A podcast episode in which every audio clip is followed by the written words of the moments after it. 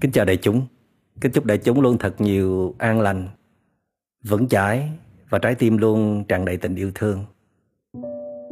Chúng ta biết rằng một trong những liên hệ tình cảm mà chúng ta cảm thấy ấm áp hạnh phúc nhất nhưng mà đồng thời cũng mang lại nhiều phiền toái khổ lị nhất đó là liên hệ giữa cha mẹ và con cái vì đó là hai thế hệ khác nhau hai thế hệ chưa thật sự hiểu và chấp nhận nhau. Cha mẹ khi nhìn vào thế hệ con cái, tức là thế hệ bây giờ, có rất nhiều thành kiến không tốt. Như là một thế hệ chỉ biết hưởng thụ, chỉ biết đòi hỏi, chỉ biết nghĩ cho riêng mình.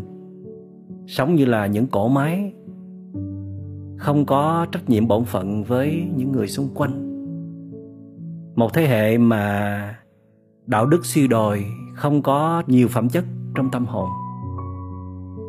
Thế cho nên là cha mẹ không có đủ tôn trọng và niềm tin vào con cái của mình. Và mỗi khi tiếp xúc với con cái thì cha mẹ chỉ có chê trách, chỉ có phân biệt, chỉ có đòi hỏi. Tại sao không như thế này mà lại như thế kia? Và tất cả những cuộc gặp gỡ, trao đổi, tiếp xúc giữa cha mẹ và con cái luôn trở nên nặng nề, mệt mỏi và gây tổn thương cho nhau. Hồi nào không hay.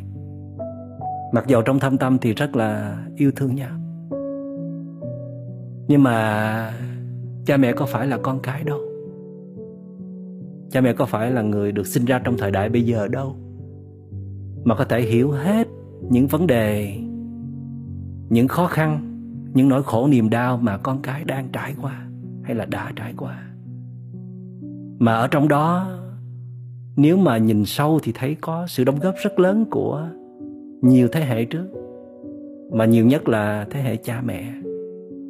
Do di truyền chứ, do môi trường lớn lên, do cách mà cha mẹ chăm sóc, tương tác với con cái, mà con cái được hấp thu và trưởng thành. Chứ đâu phải là cha mẹ rất là bài bản, rất là mẫu mực, rất là chất lượng trong đời sống. Cha mẹ lúc nào cũng đầy sự bình an và yêu thương, đầy trí tuệ và hiểu biết mà con cái mình nó trở nên như vậy. Cha mẹ phải thừa nhận rằng cha mẹ cũng đã gặp rất nhiều khó khăn.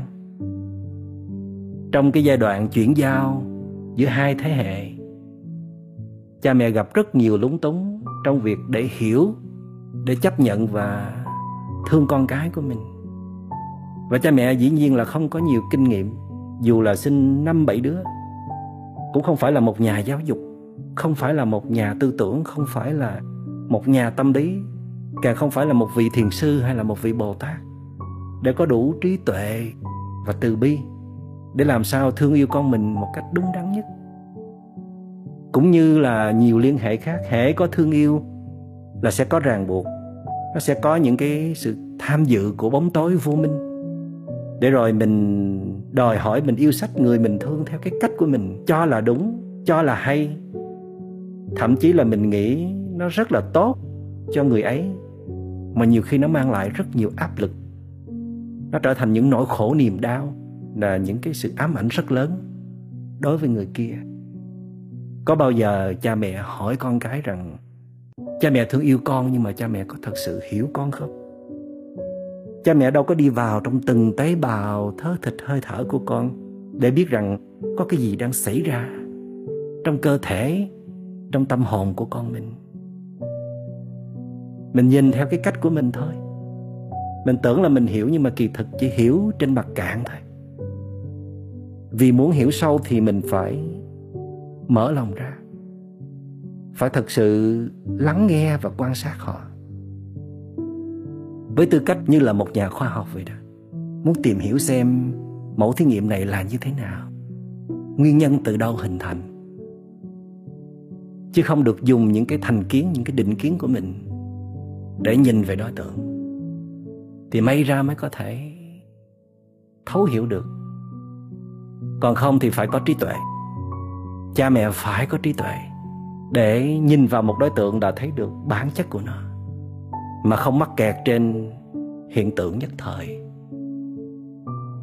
Nhưng mà cha mẹ cũng chỉ là cha mẹ thôi. Cha mẹ đôi khi còn đánh mất phẩm chất của mình. Có lúc những cái thấy của mình nó nó bị hạn chế, nó bị bóp méo, nó bị sai lệch bởi rất nhiều thông tin nhiễu loạn bên ngoài, bởi tác động ngoại cảnh, bởi chính phiền não trong bản thân mình cho đến khi con cái xa hầm sập hố con cái bị tổn thương tâm lý trầm trọng. Nó không còn kết nối với mình như một người bình thường được nữa. Nó rất là đau khổ. Thì cha mẹ mới thôi đòi hỏi con cái của mình. Nhưng mà nhiều bậc phụ huynh vẫn chưa chịu tha con mình, khi con mình đã cạn kiệt năng lượng, không còn gì để cho mình nữa vẫn đinh ninh rằng những cái điều mình đòi hỏi là đúng mà. Cho nên là càng mong muốn, càng tới gần để mà thương yêu con cái thì làm cho con cái rất là hoảng sợ, rất là tổn thương. Và những bậc phụ huynh mà có cơ hội chịu dừng lại, chịu nhìn lại, chịu đặt mình vào hoàn cảnh của con, nếu mà mình được sinh ra trong thế hệ này thì chưa chắc là mình sẽ làm khá hơn đâu. Mình cũng như là các bạn trẻ ấy thôi. Cũng là nạn nhân của thời đại, của nhiều sự trao truyền không có ánh sáng trí tuệ. Rồi phải đi gặp các chuyên gia tâm lý, các nhà trị liệu để họ giúp mình được hiểu thêm về những biến động lớn trong tâm hồn của thế hệ trẻ bây giờ được gặp các vị thiền sư để họ chỉ ra những cái mắc kẹt sai lầm trong nhận thức của mình, rồi lại được tu tập, được buông bỏ những nỗi sợ hãi, những nỗi muộn phiền, những căng thẳng, những lo toan, và cả những vết thương sâu ở trong lòng của các bậc cha mẹ. Thì các bậc cha mẹ mới có một trái tim lành lặn. Có đầy đủ phẩm chất trong tâm hồn. Có thư giãn, có bình an. Có thảnh thơi, có nhẹ nhàng. Có thương yêu. Thì trong cái tinh thần đó, nhìn vào đối tượng nào, nhìn vào con cái, thì cha mẹ mới thấy con mình đáng thương hơn là đáng phải bị trừng phạt chỉ khi nào chúng ta hiểu thật sự một đối tượng, thì chúng ta mới thương được đối tượng.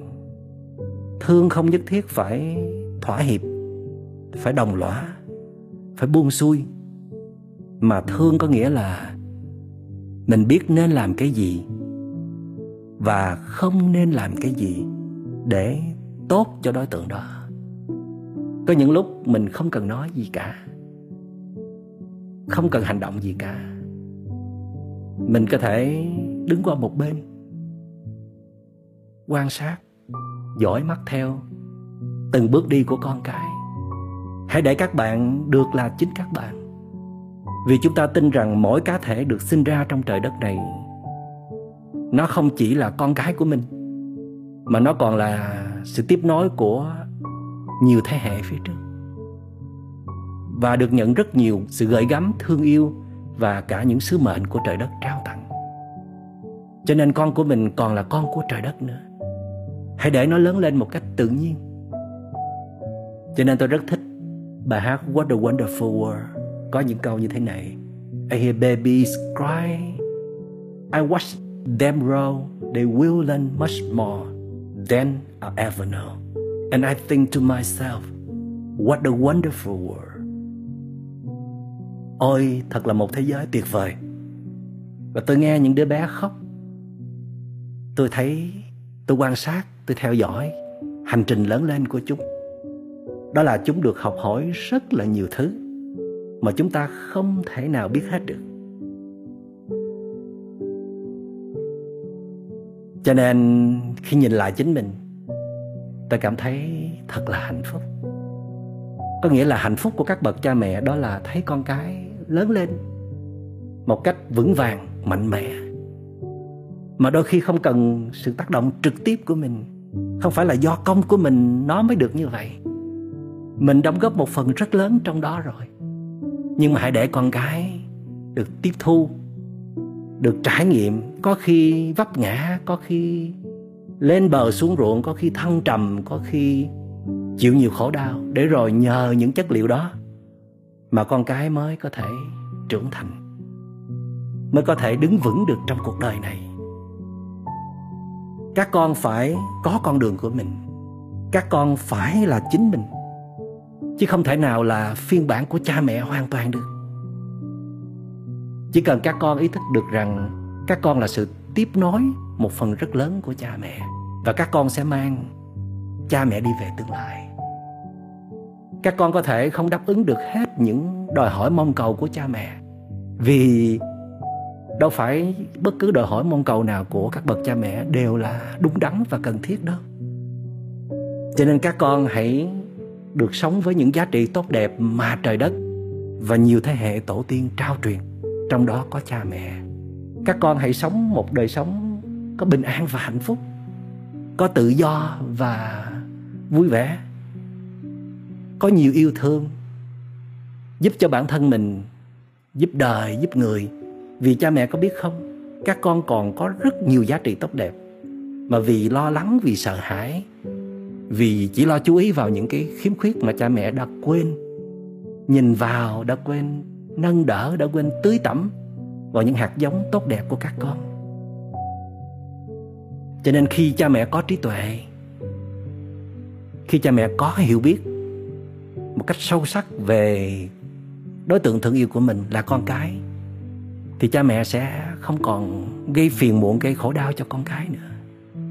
Cha mẹ sẽ yêu thương con cái một cách ít điều kiện, với tâm hồn rộng mở.